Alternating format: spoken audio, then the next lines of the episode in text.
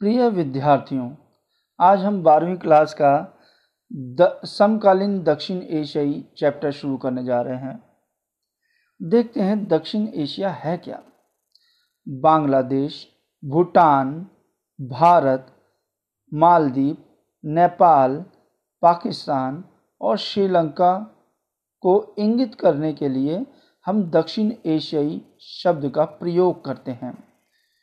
उत्तर की विशाल हिमालय पर्वत श्रृंखला और दक्षिण का हिंद महासागर, पश्चिम में अरब सागर और पूर्व में मौजूदा बंगाल की खाड़ी से यह इलाका दक्षिण एशिया विशिष्ट प्राकृतिक क्षेत्र के रूप में नज़र आता है। यह भौगोलिक विशिष्टता ही इसे उपमहाद्वीपीय क्षेत्र के भाषीय, सामाजिक तथा सांस्कृतिक अनूठेपन के लिए जिम्मेदार है। इस क्षेत्र की चर्चा में जब तब अफ़गानिस्तान और म्यांमार को भी शामिल किया जाता है। चीन इस क्षेत्र का एक प्रमुख देश है, लेकिन चीन को दक्षिण एशिया का अंग नहीं माना जाता। भारत और श्रीलंका ब्रिटेन से आज़ाद होने के बाद लोकतांत्रिक व्यवस्था सफलतापूर्वक कायम कर चुके हैं। जैसे हम देखते हैं कि भारत ब्रिटेन से आज़ाद हुआ था 15 अगस्त उन्नीस सौ सैंतालीस को, और जो श्रीलंका आज़ाद हुआ था वो 4 फरवरी सन 1948 को ब्रिटेन से आज़ाद हुआ था। पाकिस्तान और बांग्लादेश, है ना? बांग्लादेश को पहले पूर्वी पाकिस्तान भी कहते थे। पाकिस्तान और बांग्लादेश में लोकतांत्रिक, यानी डेमोक्रेटिक और सैनिक, यानी मिलिट्री, दोनों तरह के नेताओं का शासन रहा है। जबकि हम देखते हैं, भारत और श्रीलंका में हमेशा लोकतंत्र ही कायम रहा है। शीत युद्ध के बाद के सालों में बांग्लादेश में लोकतंत्र कायम रहा, यानी शीत युद्ध के बाद 1991 के बाद हम देखते हैं, बांग्लादेश में लोकतंत्र कायम रहा है, उससे पहले वहाँ सैनिक तंत्र रहा है। पाकिस्तान में शीत युद्ध के बाद उन्नीस सौ इक्यानवे के सालों में लगातार दो लोकतांत्रिक सरकारें बनी। जब शीत युद्ध के बाद हम बोलते हैं, उन्नीस सौ इक्यानवे के बाद पाकिस्तान में हम देखते हैं, दो डेमोक्रेटिक पार्टियाँ, दो डेमोक्रेटिक सरकारें बनी। पहली सरकार जो थी, वो बेनजीर भुट्टो की थी और दूसरी जो थी सरकार वो नवाब नवाज़ शरीफ के नेतृत्व में कायम की गई थी। लेकिन इसके बाद सन 1999 में, ध्यान देना, लेकिन उसके बाद सन 1999 में पाकिस्तान में सैनिक तख्ता पलट हो गया। तब से यहाँ सैनिक शासन था। परंतु सन 2013 के बाद नवाज़ शरीफ के तीसरे कार्यकाल में पाकिस्तान में एक बार फिर लोकतंत्र सरकार कायम हुई। है ना? तो अब देखते हैं, आज भी पाकिस्तान में लोकतांत्रिक सरकार है। इमरान खान की सरकार चल रही है पाकिस्तान में इस समय। सन 2006 तक नेपाल में संवैधानिक राजतंत्र था। संवैधानिक राजतंत्र का मतलब ये होता है कि वहाँ पे हेड जो था, राजा था, मगर संविधान के अनुसार चल रहा था राजा का शासन। इस बात का खतरा बराबर बना हुआ था कि राजा अपने हाथ में कार्यपालिका की सारी शक्तियाँ ले लेगा।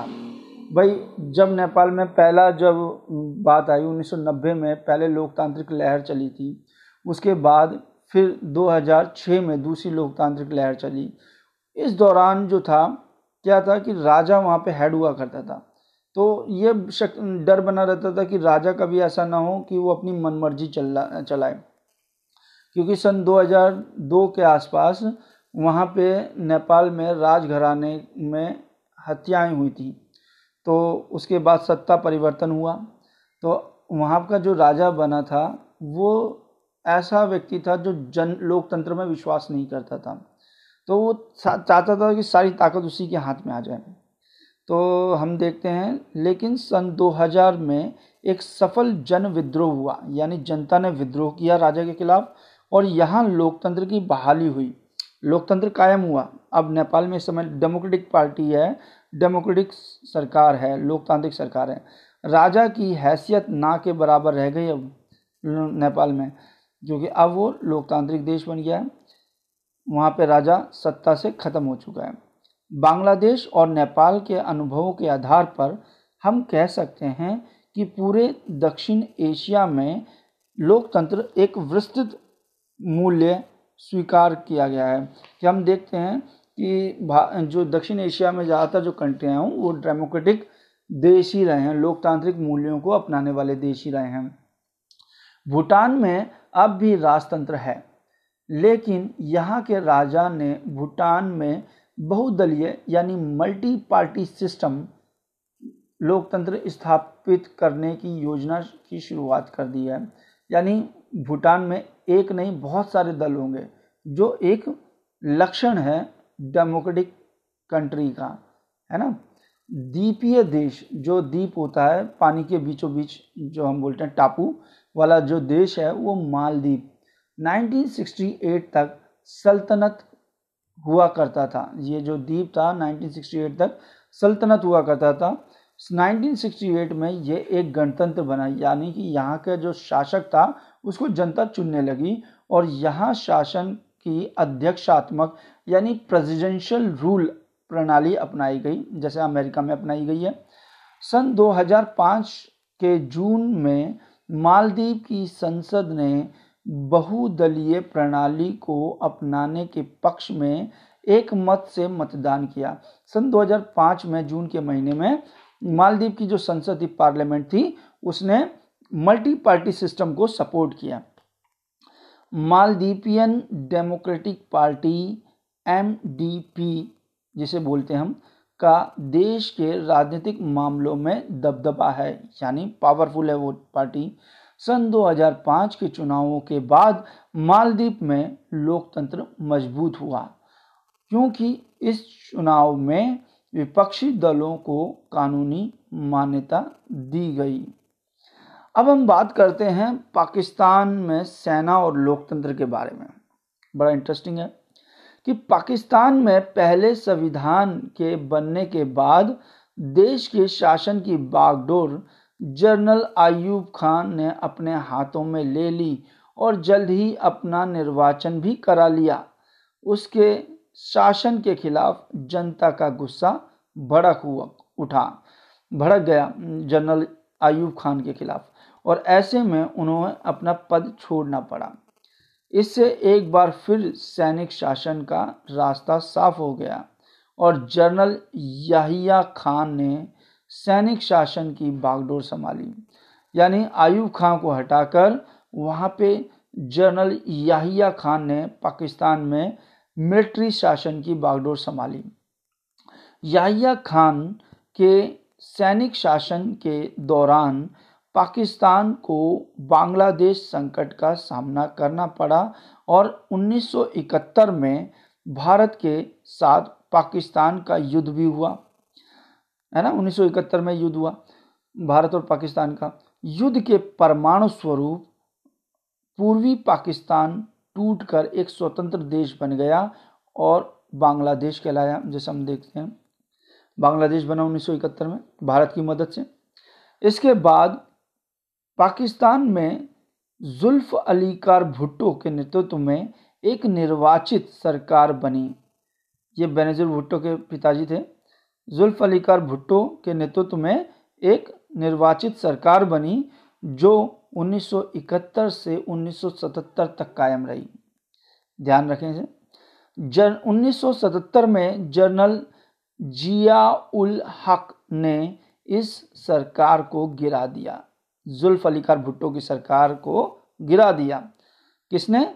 जनरल जिया उल हक ने 1977 में। 1982 के बाद जनरल जिया उल हक को लोकतंत्र समर्थन आंदोलन का सामना करना पड़ा। यानी जो जनरल जिया उल हक था, जो मिलिट्री यानी सैनिक शासन वाला था, उसको भी जो लोकतंत्र पसंद करने वाले लोग थे, उनका विरोध का सामना करना पड़ा। और 1988 में एक बार फिर बेनजीर भुट्टो के नेतृत्व में लोकतांत्रिक सरकार बनी। बेनजीर भुट्टो, जुल्फलिकार भुट्टो की बेटी, ठीक है? उसके नेतृत्व में सरकार बनी पाकिस्तान में कब? सन 1988 में। पाकिस्तान में एक, पाकिस्तान में इसके बाद की राजनीति बेनजीर भुट्टो की पाकिस्तान पीपुल्स पार्टी, जिसे हम पीपीपी बोलते हैं, ट्रिपल पी वाली पार्टी, पाकिस्तान पीपुल्स पार्टी और मुस्लिम लीग की आपसी होड़ के इर्द गिर्द घूमती रही। फिर हम देखते हैं कि पाकिस्तान में दो प्रमुख पार्टियाँ रह गई, एक तो पीपीपी और दूसरा मुस्लिम लीग। इन्हीं में सत्ता का परिवर्तन होता था। कभी पीपीपी पार्टी ले जाए, कभी मुस्लिम लीग ले जाए। निर्वाचित लोकतंत्र की ये अवस्था 1999 तक कायम रही। है ना? 1999 तक कायम रही। 1999 में एक बार फिर सेना ने दखल दिया। और जनरल परवेज मुशर्रफ ने प्रधानमंत्री नवाज़ शरीफ को हटा दिया 1999 में। और परवेज मुशर्रफ ने फिर क्या करा? सैनिक शासन की स्थापना कर दी। सन 2001 में परवेज मुशर्रफ ने अपना निर्वाचन राष्ट्रपति के रूप में करा लिया। उसने अपना निर्वाचन करवा लिया ताकि जनता की नज़र में ये रहे कि जनता उसे पसंद करती है परवेज मुशर्रफ को। पाकिस्तान पर 2013 से दोबारा लोकतंत्र स्थापित किया गया। यानी पाकिस्तान में दोबारा 2013 में लोकतंत्र स्थापित कर दिया गया। और अब भी लोकतंत्र कायम है वहाँ पे, है ना? इमरान खान की सरकार है, लोकतांत्रिक सरकार है, जनता की चुनी हुई सरकार है। पाकिस्तान में लोकतंत्र के स्थायी न बन पाने के कई कारण हैं। यहाँ सेना, यानी मिलिट्री, धर्मगुरु, या ना मुल्ला मौलवी और भूस्वामी अभिजन, जिनकी खुद की ज़मीन है, अभिजन बोलते हैं, विशिष्ट वर्ग का सामाजिक दबदबा है, यानी उनका पकड़ है पाकिस्तान में। इसी की वजह से कई बार निर्वाचित सरकारों को गिराकर सैनिक शासन कायम हुआ है। पाकिस्तान की भारत के साथ तनातनी रहती है। इस वजह से सेना समर्थक समूह ज़्यादा मज़बूत रहता है। क्योंकि इंडिया पाकिस्तान की हमेशा अनबन बनी रहती है तो जो सैनिक मिलिट्री वाले होते हैं, वो जनता में भाव भरते रहते हैं कि हम हम इंडिया को हराएँगे। तो क्या होता है कि जनता अपने देश के प्रति गौरव बढ़ाने चक्कर में वो मिलिट्री को सपोर्ट करने लग जाती है। तो सेना समर्थक समूह ज़्यादा मज़बूत हैं और अक्सर ये समूह दलील देते हैं कि पाकिस्तान के राजनीतिक दलों और लोकतंत्र में खोट है। उन्होंने कहा रखा है कि यहाँ पॉलिटिकल पार्टियाँ बेकार हैं, है ना? ये लोकतंत्र डेमोक्रेसी खोखली चीज़ है। अगर हमें मज़बूत देश चाहिए, जैसे पाकिस्तान चाहिए तो क्या करेंगे हम? मिलिट्री का शासन होना चाहिए। ऐसा उन लोगों का कहना है। वो अपनी आवाम में, अपनी जनता में इस तरह की भावनाएँ भरते हैं, जिससे मिलिट्री शासन के प्रति लोगों का समर्थन बढ़ता जाता है। राजनीतिक दलों के स्वार्थ साधन और लोकतंत्र की धमा चौकड़ी से पाकिस्तान की सुरक्षा खतरे में पड़ेगी। उनका कहना है कि अगर राजनीतिक साधनों अपने वो स्वार्थ सिद्धि करने में लग जाते हैं, लोकतंत्र की धमा चौकड़ी लोकतंत्र क्या बोलते हैं, पाकिस्तान को खतरे में डाल देगी। इस तरह के बयान पाकिस्तान के लोग देते हैं, मिलिट्री वाले, जिससे जनता उनको सपोर्ट करने लगती है। इस तरह ये ताकतें सैनिक शासन को जायज़ ठहराती हैं। वो कहते हैं, सही है, सैनिक शासन होना चाहिए। अमेरिका तथा अन्य पश्चिमी देशों ने अपने अपने स्वार्थों से गुजरते वक्त में पाकिस्तान में सैनिक शासन को बढ़ावा दिया उनने। इन देशों को उस आतंकवाद से डर लगता है, जिसे ये देशव्यापी इस्लामिक आतंकवाद कहते हैं। इन देशों का ये डर सताता है कि पाकिस्तान के परमाणिक हथियार कहीं इन आतंकवादी समूहों के हाथ न लग जाएँ। इन बातों के मद्देनज़र पाकिस्तान को देश, इन बातों के मद्देनज़र पाकिस्तान को ये देश पश्चिम तथा दक्षिण एशिया में पश्चिमी हितों का रखवाला मानते हैं। तो हम देखते हैं कि अमेरिका सपोर्ट करता है पाकिस्तान को उसको हथियार देता है, उसको पैसा देता है, ताकि वो भारत के खिलाफ उसका यूज़ कर सकें, क्योंकि भारत एक शक्तिशाली देश है और उसको रोकने के लिए पाकिस्तान बैठा हुआ है।